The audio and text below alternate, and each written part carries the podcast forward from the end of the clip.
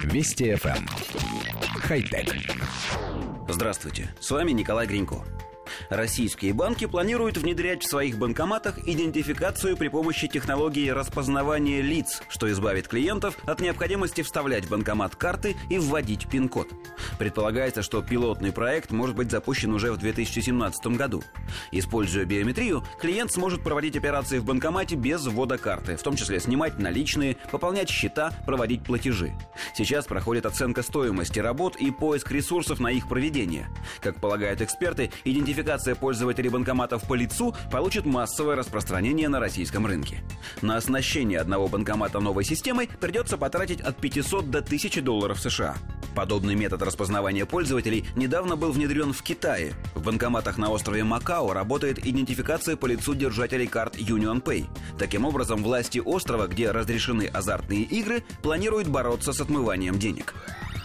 Новость написана не самым удобочитаемым языком, поэтому коллектив редакции нашей программы коротко поясняет. Скоро банкоматы будут выдавать деньги и обслуживать клиентов, идентифицируя их по лицам. Ни пин-код, ни сама карточка не понадобится. Подошел, ввел сумму, получил.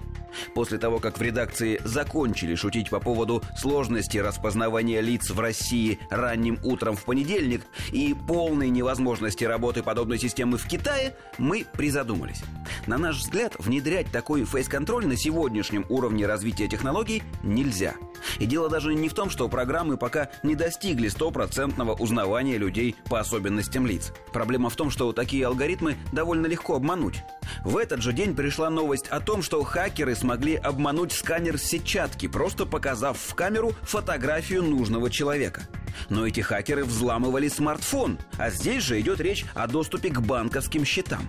Ради такой наживы преступники, если нужно, смогут показать банкомату не просто фотографию, а даже полноценный макет головы нужного пользователя, особенно если речь будет идти об очень крупных суммах. Ну и напоследок.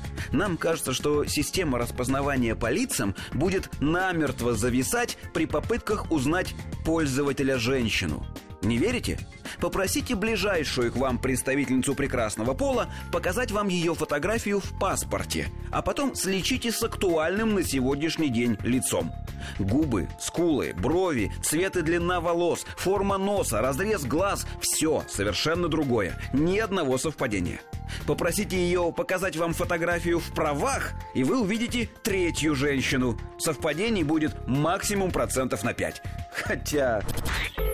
Вести FM. Эм. Хай-тек.